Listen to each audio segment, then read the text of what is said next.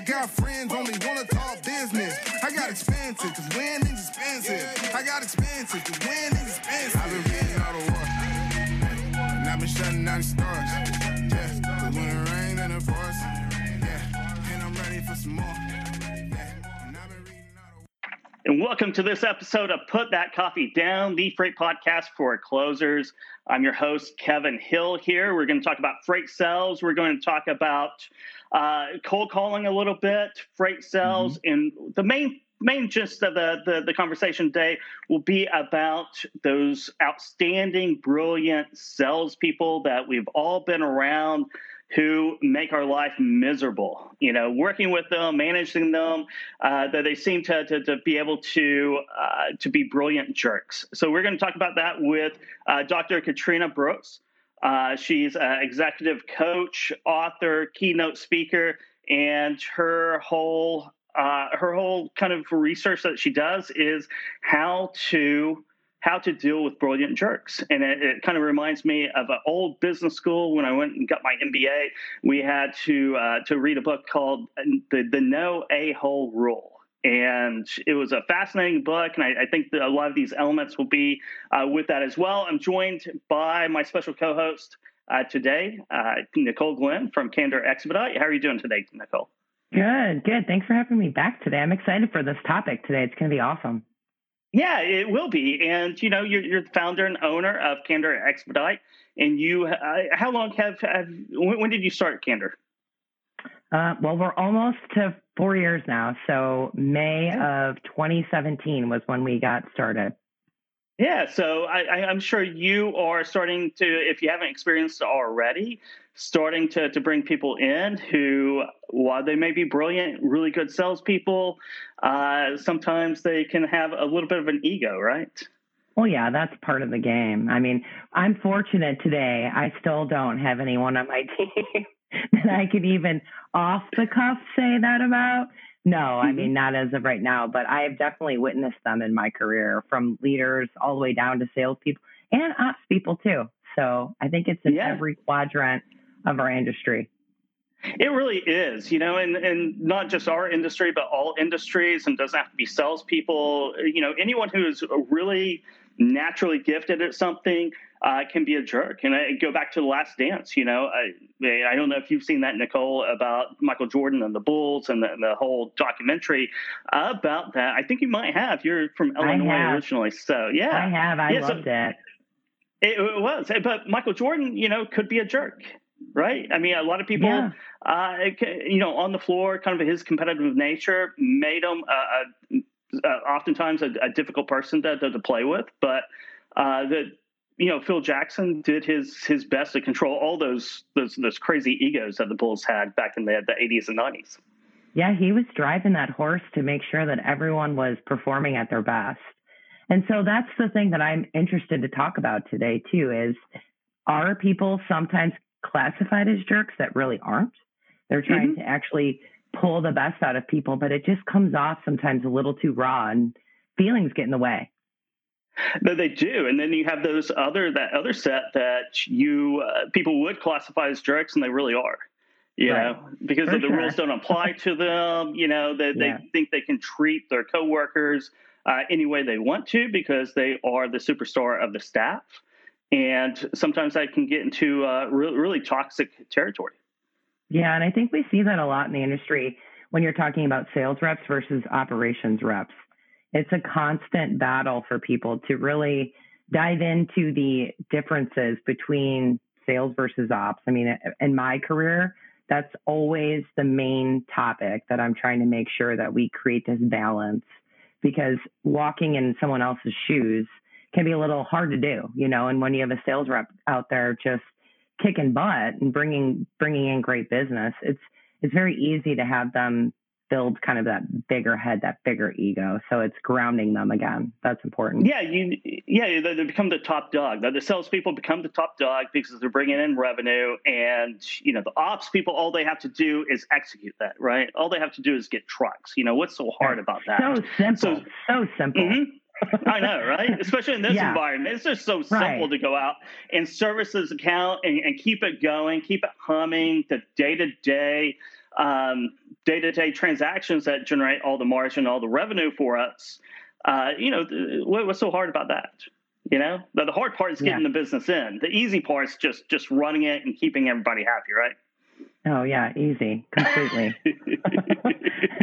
I remember when I in my career making that transition because I'd always been an ops person mm-hmm. when I started my career. So I think that really helped me because I understood what others went through. And so in developing companies, and I hope that other founders and people who are establishing businesses, and not only in transportation, but in all businesses, that they take a look at that and make the training program really dive into all of the different sides of things so you get a clear p- picture of what people are up against every day. You do. I, I started out in business cradle to grave, so I, I, got equal doses of both. I didn't have mm-hmm. anyone to uh, to have an ego over. It was just myself. You know, if if I brought in some business and didn't get covered, I only had myself to blame, which is uh, which is a, a, good good good position sometimes. Let's uh, let, us uh, tip the band though really quickly here. Uh, Zimbles are, are a great sponsor. You know, talked about sales and leads and and driving new business. Um, so we want to thank them. And from Zimbles, you want to crush your numbers, so stop random prospecting. Zimbles can tell you who is spending on shipping and get you those leads instantly, taking your sales process from a 95% failure rate to a 50% success rate. Go to start.zimbles.com slash free trial and sign up for a demo today. Once again, that's start.zimbles.com slash free trial. So thank you. Give them a, a shot. Demos. I, I think we could all – always use more leads, right, Nicole? Oh, man, all the time. Especially ones that you can actually have a chance to see what's going on and qualify them the right way. Yeah, you know, the, the more qualified leads that, that you get, you know, and and there's always the discussion what's a you know a qualified lead's not really it's much different from uh, warm or cold, right? Qualified right. or non-qualified. Those are two different uh, different distinctions uh, between those, but not calling the, it, the, the less time you spend calling the wrong people, the, the better off you the are. better, exactly. Yes, yeah. yes. And it kind of brings me to the point where uh, everyone likes to talk about inbound leads. We, I love inbound leads. You love inbound leads. Uh, having our phone ring and someone looking for a solution is, is always the, the ideal situation. But whenever you're starting out in, the industry or any business, uh, you don't get those inbound leads. No one knows about you. Uh, you. Oftentimes, you don't have the expertise for anyone to, to search out uh, your advice. So you have to to hit the phones, hit the email button, you know, hit whatever you need to hit to go out and and start whether it's a book of business and sales or uh, your client list for your business. You have to go out there and and really attack it. So let's talk about cold calling for a couple minutes. Yeah, I love the topic yeah. of cold calling. It was uh, for me. Would. I did build a pretty good uh, book of business in my past. And so when I ended up leaving that company and had to start over, I had had a non compete and a commitment. I mm-hmm. said I would not do that. So I had to go out there and establish a whole new customer set. And so the cold calling side of things came back in. Now, when you're a seasoned rep, it's one of those things where you think it should be easy, right? It's so easy. I got this, guys. I'm just going to dial. I, I got this. I've closed business before but it, it's no joke, you know, when you go back into that cold calling side and trying to get that decision maker on the phone and try to make that relationship out of maybe 20 seconds that they're they're mm-hmm. uh, willing to talk to you. But I do think it is something that is still viable to our industry and really all of them because a relationship has to start somewhere. It always has it, to start with either uh, a phone call. I think a voice is great though, you know, to start mm-hmm. start a relationship.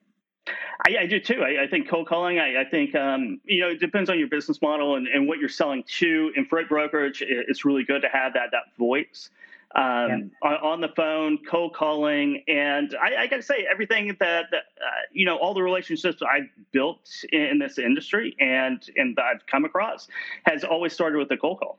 It really has. You know, I yeah. mean, I, I I built that foundation just cold calling, cold emailing.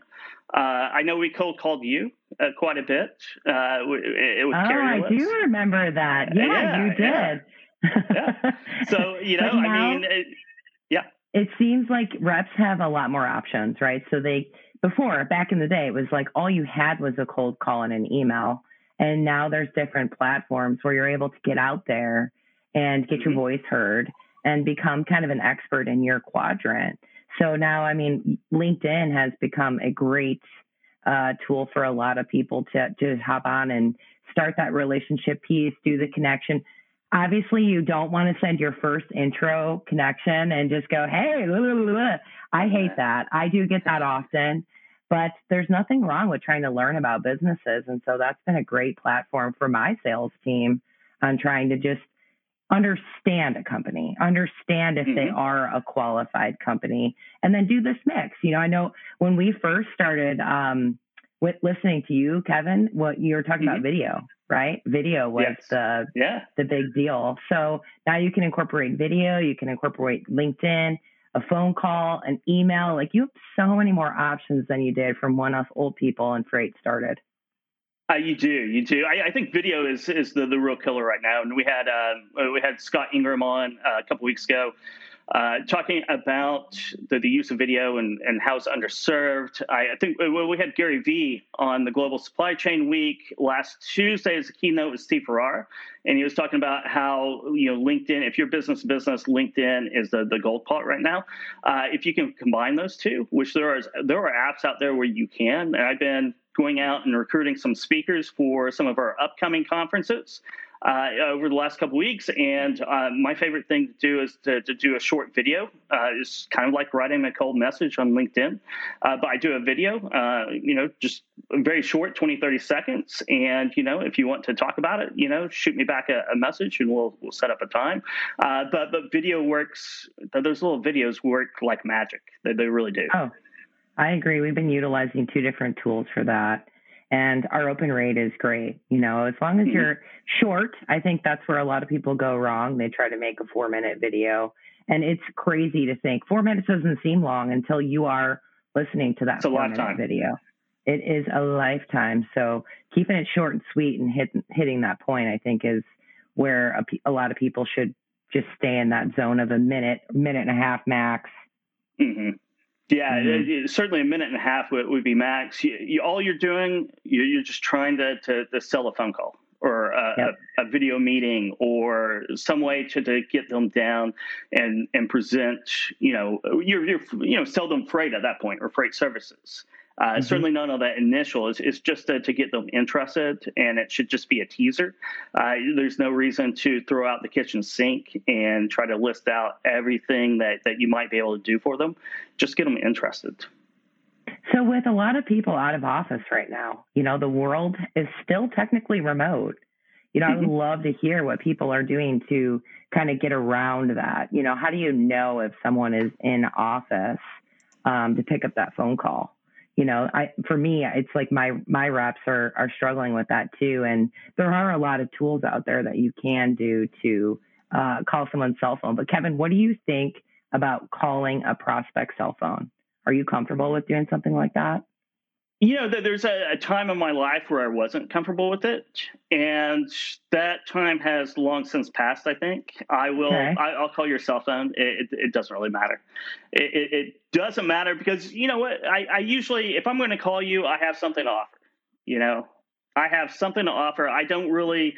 Uh, yeah, so I, I I have no qualms about you know, especially in this day and age. I mean, most people. Yeah most people don't have phones. I mean, at FreightWaves, we don't have any FreightWaves phones. There, there's no phone lines in the building uh, whatsoever. Everything's done off of our personal cell phones. So if you want to get in touch with me, you have to call my personal cell phone.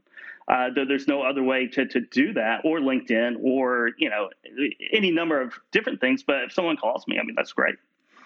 Do you think since COVID, COVID came into play, I feel like the rules have kind of changed a little bit because uh, now yeah. there really aren't a lot of people that have desk phones. And we do, we have desk phones, but with technology now, it's basically having your cell phone as or your desk phone as an app.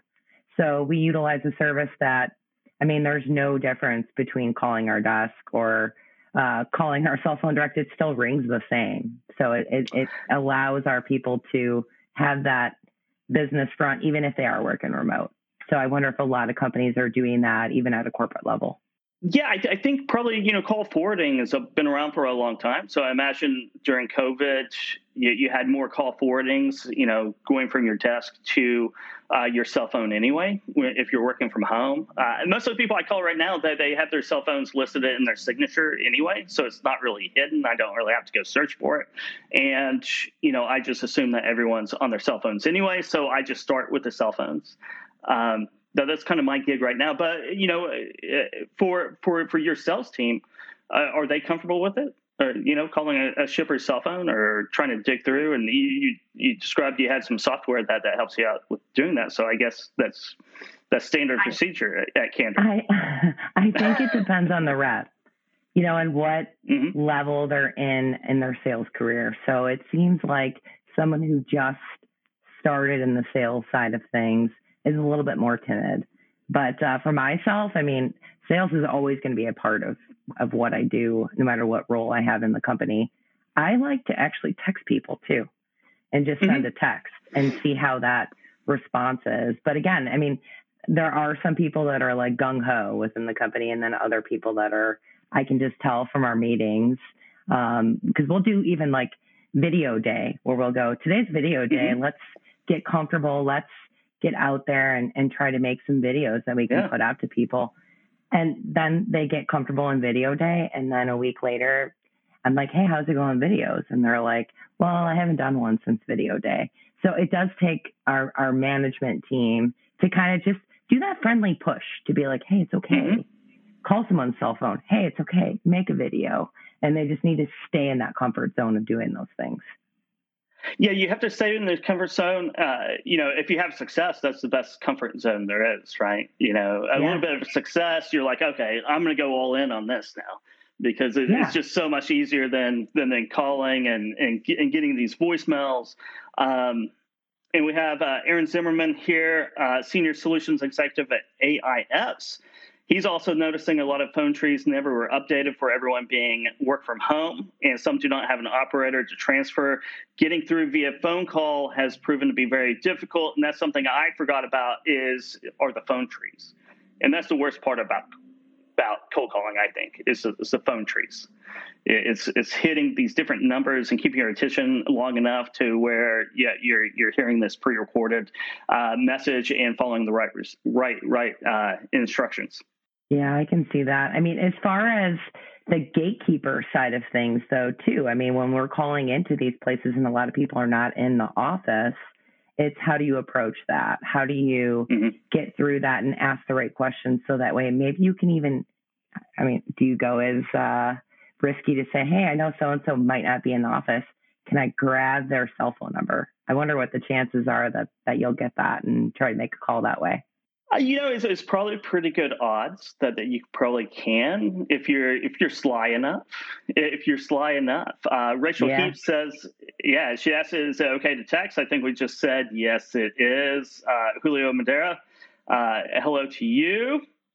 C.R. Burns, uh, you know, Breaking the Ice, and Brandon Ferrara as well. So thanks everyone for, for listening live or viewing live on, on LinkedIn. So we're going to talk about superstar jerks. Uh, let, let's let, let's I, I, was I was going through some lists. I was googling around last night, uh, trying to, to, to fill a segment here, and didn't really know what to do. And then I started googling around, and you know some of the the great coworker jerks or jerks in films and movies and i have a list of a few here and i started really thinking about it. There's thousands upon thousands upon thousands because you, really look at good fiction good movies good books. It always kind of starts off with someone who uh, doesn't fit in and they might be a jerk and either they affect someone else's character arc or their character arc as well is built on the fact that they changed during that process. So, um, before I go into my list, do you, do you have any that, that come to mind that, that aren't part of this? No, the one that stuck out to me was Alec Baldwin in Glengarry Glen Ross. That was, I read that and I was like, oh gosh, yes. You know, I know. Also, right? I what about the Boiler Room? Ben Affleck in the Boiler Room. Yeah, Ben uh, that's, Affleck. That's a good one. It is a really good one. So you know, boiler rooms, you you find that that that that type of, of superstar jerk uh, everywhere. right? Every Yeah. bo- boiler room you go into, you probably do the Wolf of Wall Street, right? Jordan Belfort's probably uh, another one to put on that list. Um, but but here's a, here's some superstar jerks uh, from movies and film, and I think one of the, the the biggest is James Bond, right? It seems like he gets everyone else killed just just because he, he he's he's arrogant and he does what he wants. And it usually turns into multiple people around it seems like every movie everyone around them dies except for him. Hmm Yeah. yeah. But he's brilliant right? So so that's part of it you know? And the, the second one uh, is the bandit from Smokey and the Bandit you know uh, it seems like he gets everyone else in trouble, but he kind of skates through it, and he can be arrogant and and uh, and all knowing, and it kind of fits a little bit of that mold of just being a superstar jerk. You know what's funny? I've never seen that movie. Have you never seen that movie? I How can you be in how. trucking and never seen that movie? I don't know. I've never seen that movie. So when I saw that on your list, I'm like, I need to check this movie out. This is a classic that I've missed out on. Yes. it, it, it stands the test of time too. The the witty banner in it is, is phenomenal. I got in here and like uh, Seth and Andrew, who we were on the research team, none of them had seen it, and I just threw a fit because you, you have to watch Smokey and the Bandit. All right, I'm in. It is. I'll let you know uh, how yeah, it goes. definitely. Yeah, yeah. That's your homework for this week, Nicole. Is to Okay. go watch Smokey and the Bandit before next week's episode. So, uh, number three, we have Don Draper. Did you ever watch Mad Men? I did see a couple of those shows. Yes. Yeah, so he is a superstar jerk within any ad agency that he worked at or you know owned or anything. He was just uh, he was brilliant, but he let it out on on everyone who worked for him, especially for Peggy. So uh, definitely um, definitely one of those. Erlich Bachman from Silicon Valley. And I don't know if you've watched Silicon Valley or not, but I haven't. This is what I, it seems like all these shows have been when I've started being an entrepreneur and TV. oh, I uh, know, right? Wasn't wasn't my in the cards for me a lot. I, I know, really. I mean, it, it takes a back seat pretty quickly, doesn't it? Whenever, Mhm. whenever you're an entrepreneur and you have, you know, 90 hours of work a week, uh, TV's not really all that important anymore. I can't tell you how many times people are like, "You haven't seen this Netflix uh, series on such and such." I'm like, "No, I haven't. I don't know. I've I've just haven't had. uh I guess haven't had the time, and when I do, I want to hang out with my kids. Another one though Sure. that's on your list that I do love is The Devil Wears Prada, Miranda Mhm. Priestly. Yes, completely. But Yes. and what's I, I mean, I want you to still go through your list, but what you can just see from even the people that I see on this list is that there is some sort of do good behind some of this mentality, you know, There for certain people, even though it's a hot mess throughout the entire uh, interaction with them. it is. So there's some some good. Regina George from Mean Girls is is is a classic jerk, right? Yeah, And yeah. you know, Darth Vader. You can't leave out Darth Vader, right? No, Anakin can't. Skywalker. You, you can't Yeah. do that. Um, I, and then Blake from Glengarry Glen Ross, and then we have one robot on here, which is HAL 9000, which I, I saw for the probably the first time in 20 years, maybe two weeks ago. And Stanley Kubrick's film HAL 9000 thought he knew everything, came out and attacked the astronauts once they realized that maybe he was having uh, defects or, or, or, or something was wrong, and he started attacking the astronauts. Really interesting. Uh, hard movie to go get through though. But Stanley Kubrick is Stanley Kubrick, right? So, but you know, uh, enough about the the film jerks. I think we have uh, Dr. Katrina Burrus in, so let's uh, bring her on right now. Hello, delighted to be here. Yeah, yeah. Thank you very much, Katrina. Thank you for for joining us today and uh, and talking to us about how to handle the brilliant jerks that we run across in cells and our offices, our, our coworkers, and kind of some tips and tricks uh, for that. Um, to, to start it off, you're a CEO, founder of Excellent Executive Coaching LLC. Um, it's known for fast tracking leaders to the C suite and beyond, and for transforming brilliant jerks into inspiring leaders. And that's what really caught my eye on this, and you've also published managing. Um, you've published managing brilliant jerks and global leadership uh, in book form. So. Uh, thank you, thank you again for joining us. Uh, can you kind of do a, a little bit of better introduction uh, about what you do and and what your where your interests lie? Well, of course, um, I wrote this book, Managing Brilliant Jerks, and how to make them visionaries. Uh, it's really I had a stepfather that was a, I would say, a brilliant jerk, and uh, I then I realized he was very hurtful, and I was a little girl and I'm very hurt. But later on, I realized that you know, in fact, his intent was good, but he didn't know how to express it in a way that wasn't destructive.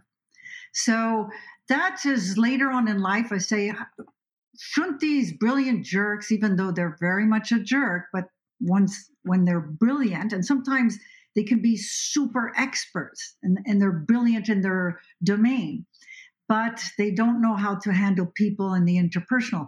Don't they get a chance to have the opportunity to develop their emotional intelligence and their interpersonal skills? Because then you can leverage their brilliance. So you, you mentioned Devils Wear Prada, very good film. It's a bit uh, typified, but she's a woman that at all cost had to get the results at all cost. And she would have walked over anybody to get there.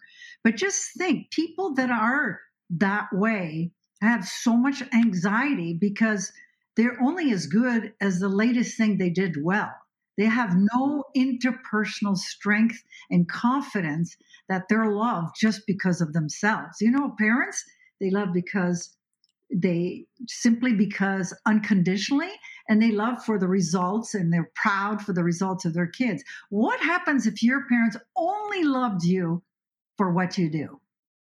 It would be a tough life. It, yeah, it I was going to say, would, I think a lot yeah. of people would struggle with that.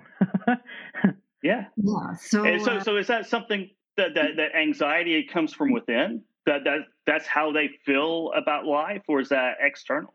I can't generalize for all of them, but a lot of them, it's that anxiety that uh, they can't get what they want, and there's an emotional attachment to that result, you know, of feeling good about themselves. It's conditional. So uh, it's really also some some just aren't aware you know, they're brilliant and they're very good technicians, but they're just unaware. But let me give you a story. There was one woman that had her older brother from uh, immigrant family, and they had put all their hopes in the eldest son to take them out of the situation. So everything was the attention was him. They were proud of him, but there was so much pressure on him to perform that finally he cracked, left, and went to a distant farm a bit isolated. He had a younger sister that was average at school, that didn't do that well, wasn't that pretty. But guess what happened when her brother disappeared? She had to step up. She felt like she had to step up, and that limelight was able to be on her now. That's my guess. Well, that's a very good guess right on because that okay. finally she had a bit of that light and that attention and she became a brilliant jerk so and and and very result oriented and very status oriented also with her upbringing it because you know they wanted to succeed as new immigrants in this country so uh pardon me? Oh yeah gonna...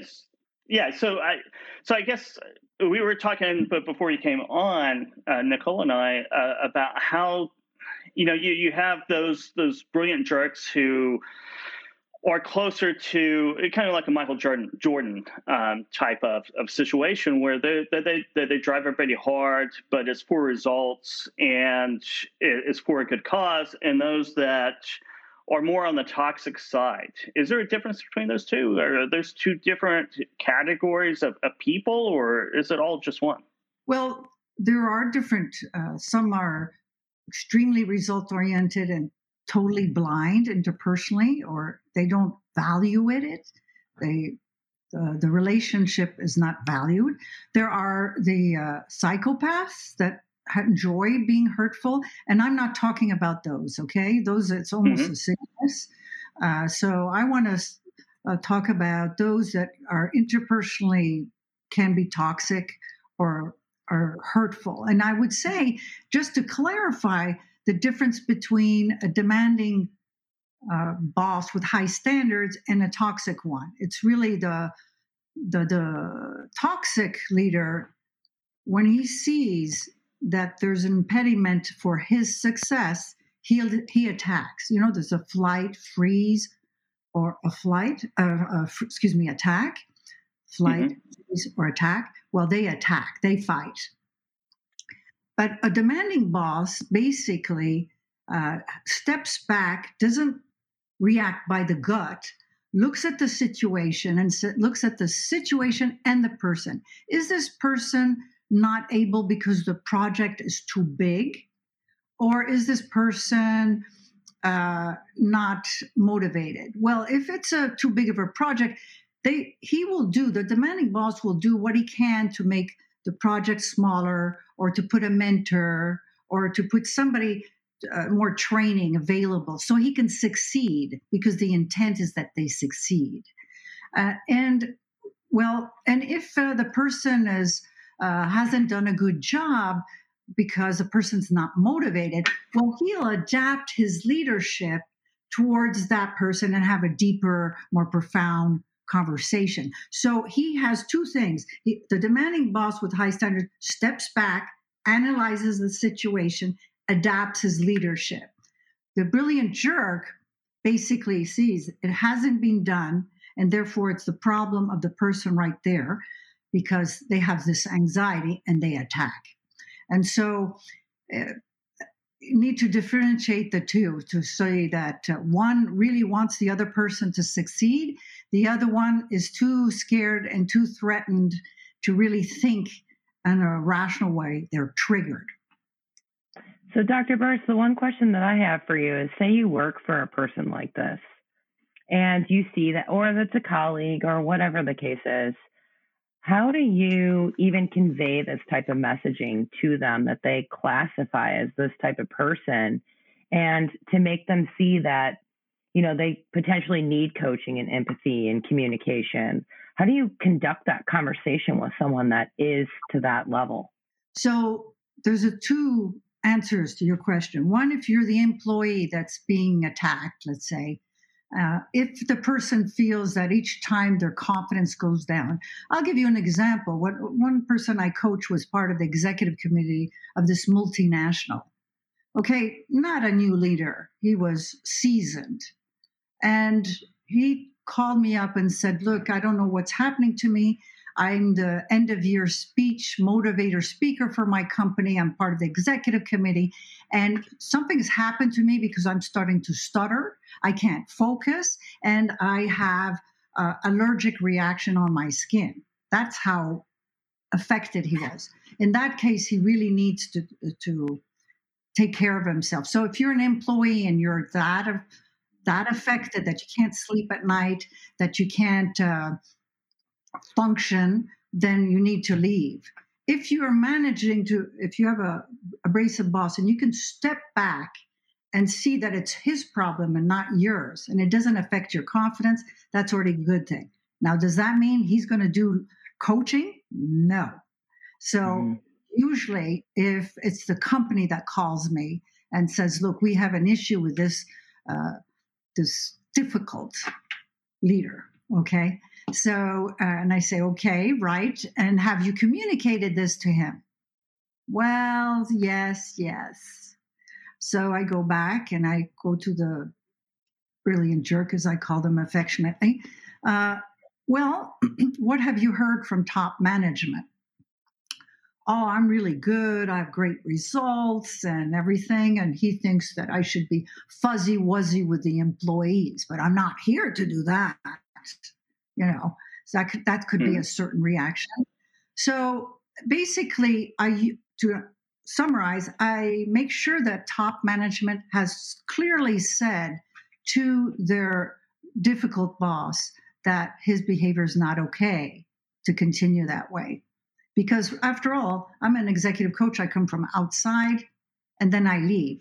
So I don't want, I'm a catalyst. I don't want to take part of management's uh, responsibility to say what behavior is accepted and what is not. Then for to convince the brilliant jerk the first time I meet him, all I say is, wouldn't you want to know how people perceive you and your brilliance and what you need to tweak to be even more effective? That might be one. Or I can ask, uh, what do you think the rumors are about you and why I'm here? So can, I can. Is that, yes? Oh yeah, is that the kind of the same? If you're a manager, and, and so so it, we, we do a lot of sales. Freight is is is dictated on on sales. So you have these high performers that are usually working. So so if you're a manager, you probably have a couple high performers, right? And they can be difficult to ha- ha- difficult to handle in, in a number of cases uh, because they are, are brilliant jerks, right? They're, they're, brilliant selves, and they think they that means that they can get away with with whatever, you know, whether that's company rules, whether that's how they treat their coworkers. And um, is that the same kind of strategy to, to use, whether you know it's a, it's a leader or uh, an employee? Well, yes, in some way it's familiar. Uh, it's similar, excuse me, because it's more or less uh, difficult leader. But those alpha males that are good salespeople and uh, really want their results. The problem is, is when they do very good results. That's great, but when they promote them to management, mm-hmm. that because they have good results doesn't mean they're good managers. And often uh, they take them and make them managers, and then they're so focused on their results they cannot really train others. So that's uh, a leadership issue: is to really identify those that are not only very good, but are more they see success as a team effort, not only of them, and that needs to be clarified to the alpha male, let's say, or alpha woman.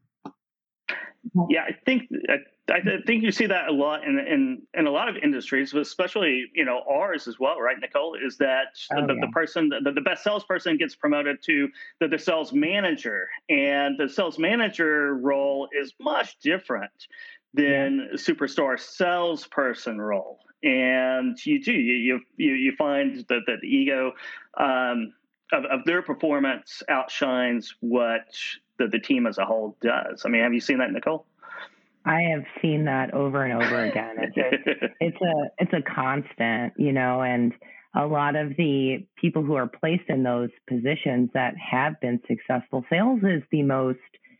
You got to be a little greedy. You got to be a little crazy. That's what I like to say, um, and and care about your performance. I mean, company wise too. So now you're mm-hmm. taking somebody who's been trained for years, you you you, and going we we we and that is a very challenging spot for really anyone to be successful.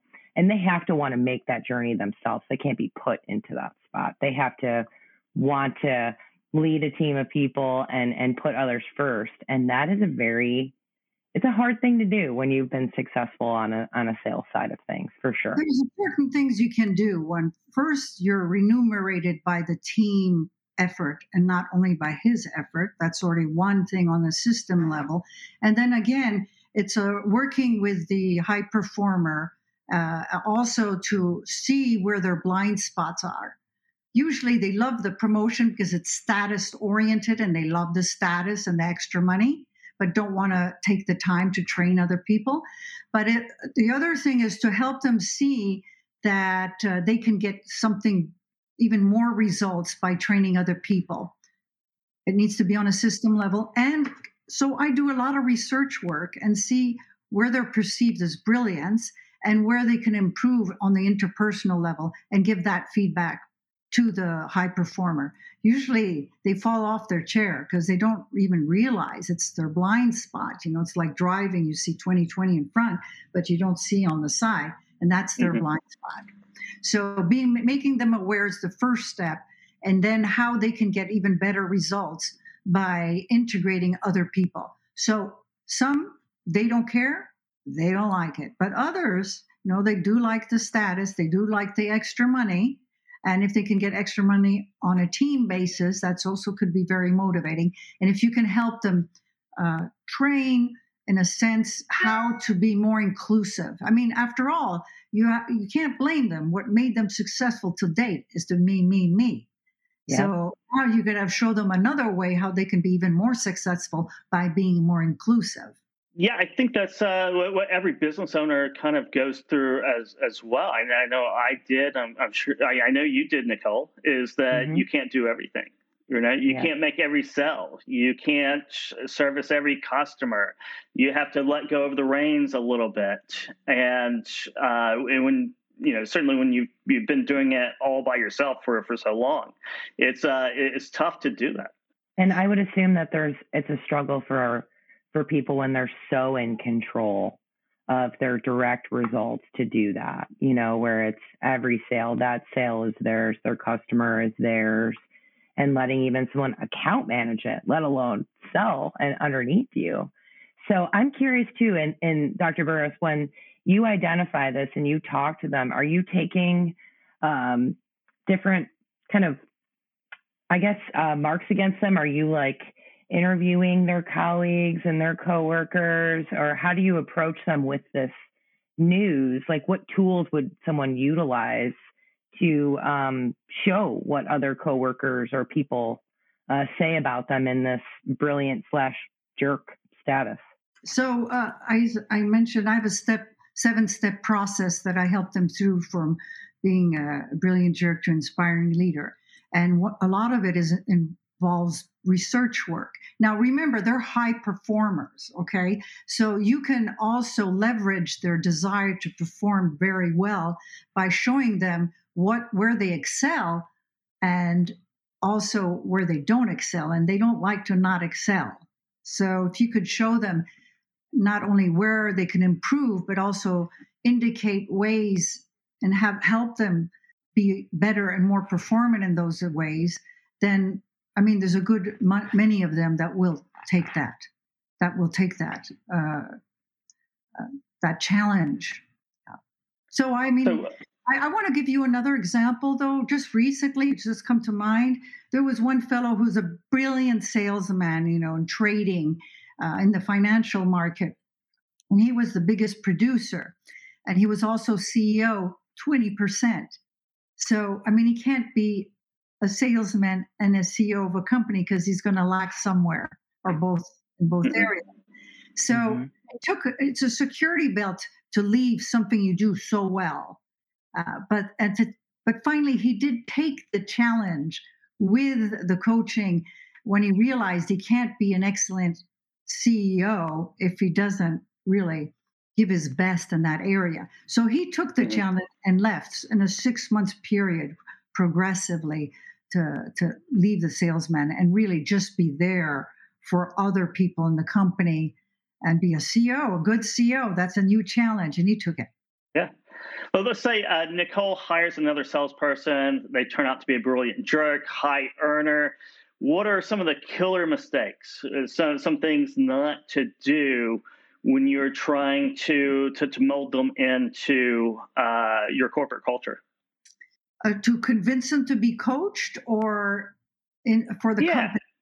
Yeah, to, so, to, to, to convince them to be be coached, to uh, kind of change their behavior, to uh, to get them to to uh, not, not exactly fit in, but you know, fit in, be be reasonable with with their their colleagues and other people in the in the company. So if you go to them and say, look, you know, you're not very nice to your colleagues. You should be nicer and kinder. That's not going to work.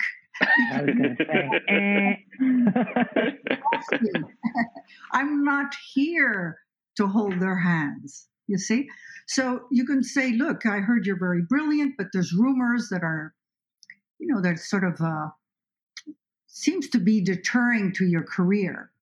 So, uh, and detracting from the results you achieve. Would you be interested to know where people perceive where you excel and where people perceive you as not being as good as you could be? So I touch their curiosity. And then I do the research work. And of course, that report that I do is only for them and it's highly confidential. And plus, when I, because I'll tell you what, if you have, you enable a brilliant jerk to change, really. And he goes back to work. In the beginning, he's a bit awkward. He's trying new behaviors. And he says, Look, you know, how was your weekend? How many kids do you have? Um, did you have a good time? You know, they'll, they'll think the employees that are used to his rough ways will say, Oh my God, what is he? What does he want now? What is he trying to manipulate? Okay. So, and in fact, it's like bringing a recovering alcoholic back to the bar with his drinking buddies. You know, it's it's it's not going to work. So you got to uh, really prepare the system that he is really making an effort or she's really making an effort to change and in the beginning it's going to be awkward so by doing the interviews and getting that information you also prepare the system so when he comes up and he says uh, you know how was your weekend i say oh he's trying to to make an effort. He's really trying. And, you know, we all know he's working on his leadership. So they'll really help him out instead of pushing him out. See, so uh, you mm-hmm. can't only work with the individual because the individual works in a system, and you also have to prepare the system for the change. What are some uh, some, some of the? Oh, go ahead, Nicole. No, I was going to ask you with these surveys, and it's it's hard as a business owner that's where i'm coming from to kind of single out an employee right because that's something that could could kind of bite you right when you single yes. out and ask questions how do you kind of pull that information out of other people without being too aggressive or even kind of putting a, a light on this person that hey we have noticed that you have a toxic or a jerk, a brilliant jerk. I don't know if I'm saying this clear enough. Like how how do you extract that without putting the light on them that you've identified them as a brilliant jerk? Because then they're carrying this management said she's a brilliant jerk. You know, how do you do that? Okay, so it's an excellent question, Nicole. Excellent. First of all, uh, it's a leadership development program. It's not a brilliant jerk program. It's a, a, leadership development. Second of all, I don't say what's your strength and your weaknesses. No, I don't want even to focus on the weaknesses. I say what are his his or her strengths and what would make the relationship more productive for you. Okay. More productive relationship it makes the responsibility for the two. You see and and, mm-hmm. and get very explicit information of how that relationship can improve. And of course, for different people, it's different things. Okay, so an example I like to give is one person, as a woman that was brilliant. Oh my God, was she brilliant? Uh, but um, unfortunately, interpersonally difficult. And she would walk three steps in front of her colleague her employee. And each time they would ask a question, she would roll her eyes and sigh, you know, you know, like, oh God, is that a stupid question? You know, but ver- non-verbally. Was she aware of it? No. So when she was married, um, uh, made very aware of what she said and the nonverbals, then she could do something about it. I mean, they're bright. So uh, once you give them good quality information that's detailed and actionable, they can change. So it's kind of like uh, like like sales all over, right? What's in it for you, and and positioning it to, uh, you know, I, I'm going to have this talk with you, but it's it's really finding out what's important to them and trying to to, to give them guidance and uh, advice on on you know how they can be more productive what's in their best interest I, I, should say right that's really what i'm trying to get to is is presenting it to where where it's in their best interests uh, in their mm-hmm. best self-interest i should say yes. Um, well, to, to, case, to, to mm-hmm. yeah in her particular case first she needs to be aware what she's doing non-verbally that's offensive for people mm-hmm. okay that's one and then there's a second step to encourage the person to get more information, I even have it on my website, excellentexecutivecoaching.com. There's a how do you get to know a person on, on a deeper level? You know, what are they thinking? Uh, what's in their mind? What's in their heart? What's their passion? What's in their gut? What's their fear? Where what are they doing now? And uh, that would be the arms. The legs would be mm-hmm. where are they going? What's their ambition? So to help them, then the second step is to know them at a very much more deeper level, so that they they can get insight in how uh, to better approach the person, and they also see different uh, differences between people. Like you know, the Eskimos have thirty six ways of seeing snow. We maybe have four or five. Uh, so they need to get that that uh, curiosity and use their quick brain to really analyze the person in a deeper level. And then the and then uh, then the next step, once they observe, is how can they control their triggers too, because they have anxieties that they might not succeed, or uh, how can they control that, and to something that's more productive for them and for the other person. So in the beginning, it's going to be difficult. That's why I think the system needs to know that they're going through this process.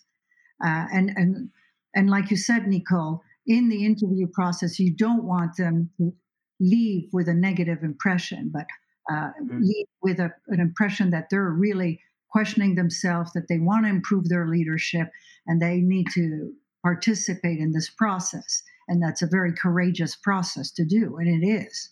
I mean, it is, you know, even for someone yeah. that's not toxic. So, so yeah, Dr. Burrus is, oh, go ahead, Nicole. I was just going to say that blind spots for anybody are, are challenging, whether it's, I mean, it could be something very simple or something like body language. Those are very, they're great to know. You just have no idea. And I wonder how many of these people are going around working thinking that they are a great leader that they are doing a good job, that they are leading by example and pushing in the Michael Jordan ism, like I'm developing people that no one ever speaks up and, and says anything and shows them those blind spots. I'm sure it happens often. Yes, and Nicole, the higher you get in the hierarchy, the less feedback you get. Mm-hmm. So yeah. this yeah. kind of feedback is really very instrumental to help the person to develop their leadership, no matter who it is. I just happen to think that you know people that are brilliant but interpersonally blind merit the uh, opportunity to improve uh, on their yeah. leadership. So, so Dr. Burrus, it's been wonderful. Running out of time here. It, it's it's always an interesting topic to uh, you know interpersonal relationships in, in the work culture. You know, just kind of how people uh, adapt uh, to, to, one another. Uh, for our audience out there who wants to learn more about uh, your offerings and, and, what you do, uh, tell us a little bit about that. So they should go on my website. There's a lot of free downloads about just developing your emotional intelligence. Also, uh, 18 tips how to stop abrasive behavior in a company. Uh, so that's on excellentexecutivecoaching.com. So I'll say that again excellentexecutivecoaching.com. So there's a lot to download and they can contact me there. Thank you very much. Thank you. Thank you again for your time. It's been it's been a pleasure. Thank you very much. Thanks for the wonderful questions. It's a pleasure to be on your show. Nice to meet you, Dr. Burrus. Yes, nice to meet you too. Thank you, Dr. Burrus. Very good. Well, that is um, it's good to know. It's always good to, to learn learn things about how to really how to get along with with everyone that, that you work with, whether they're they're their customers or coworkers or, or subordinates or or leaders, yeah. right?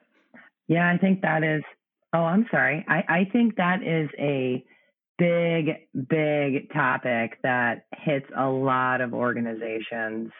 That is worth looking into uh, how to approach that, how to give someone that information on their blind spots. I think that would be a very interesting exercise to do uh, with some people. And she was right. She said the higher you go within an organization, the less information you get as that leader or that executive. You know, you may hear mm-hmm. little blips but usually uh, that's when they say that ownership and leadership can be one of the loneliest spots for people because they don't get a lot can. of that. Mm-hmm. It, it, can, you know, uh, blind spots, or you know, I'd hate to, to hear my blind spots half the time, but um, you know, I have enough people who who are trying to to tell me that all the time, anyway. So uh, I do hear about it, right, Nicole? Yep, I do too, and I try to ask. That's the hard thing too, is asking people and feeling comfortable with whoever you're asking, whether that's a a friend or a family uh, member or even a co-manager. I, I think those are mm-hmm. those are great people that you can ask those questions on your blind spot, and if they're true, they'll tell you what they think for you. They will. They, they definitely. Let, us wrap off a book. Let, us do that today. Um, we'll do. Um, we'll do. Uh, you know, Dr. Burrus's book. You know, um, and the the title up here again. I don't have a copy of it on me right now. So, but but we'll you know managing uh, brilliant jerks is is the title of of her book. So let's raffle that off. And can you, Nicole, pick a number between one and hundred and seventeen? Uh, let's go eight. Since today eight. is International Women's Day, hopefully okay. a woman is in, on an eight. uh, and, and, you're right, Paige Finch. So nice. Paige Finch, I will I will get get a hold of you, and uh, we'll we'll send out a book managing brilliant jerks to you. But uh, it'll be a it, will be a good read. I, I I just got it. I, I read a couple chapters of it. It is a really good read. Um, I need to, to finish it up. Sometimes, uh, you know, you, you get slammed with time to, to, mm-hmm. to be able to, to, to read books. Uh, as you know, Nicole, uh, you don't yeah. have time for TV. Have you been reading any good books lately? Um, I've been an audio person. I can't, the book that I'm reading right now counts. is great. It's uh, The Untethered Soul is a book. I don't even have my phone around me. I'll have to comment it. It is a deep book that is so deep, but it's so basic on how to control your psyche and how to pull yourself out of that. And um, again, kind of control who you are as a person with with your psyche. So yeah. I've been listening to that. I can only listen to it in stints uh, because I want to make sure that I'm completely vested into it. But mm-hmm. yeah, that's that's been a fun listen. I I'll listen and I'll come in to, and talk to my husband and go. So this part because it's just so deep. It's uh, it's so deep that it's basic. I'll say that, and yeah, I'll, I'll throw yeah. a link in uh, on on uh, the chat that we have today, so people can take a look yeah, at please it. Do. Interested. Yeah, please do. That'd be great. Um, but yeah, coming up, uh, we had what the truck right before here with Dooner and the Dude, so you can catch that on on demand. Wednesday we have Evolve, which is uh, our, virtual next virtual event, uh, the intersection of energy and transportation. It'll be all day Wednesday. Uh, we're partnering with Digital Wildcatters to put that on, and then March 24th we have uh, our 3PL Summit and that'll be an all-day event just all on freight brokerages and 3PLs. We'll be talking uh, about the future of the industry, uh, about digital, uh, not only freight brokers, marketplaces, uh, carrier vetting, which is always a, big topic for everybody, and kind of why, especially right uh, now. especially right now, certainly. Yeah, yeah, I know. And then we have our Enterprise Fleet Summit coming up on April 7th. So you can go to live.freightwaves.com and learn more about all of that. And then, of course, Tuesday, uh, tomorrow at noon, midday market update with uh, myself and the dude Michael Vincent. And for for everything that's a wrap here on Put That Coffee Down, and you can download it at Freightcast and wherever you download your podcasts, uh, anywhere. So here we go. I got friends only wanna talk business. I got expensive, cause winning's expensive. I got expensive, cause winning's expensive. Shutting down the stars. Yeah, cause when it rains and it pours. Yeah, and I'm ready for some more.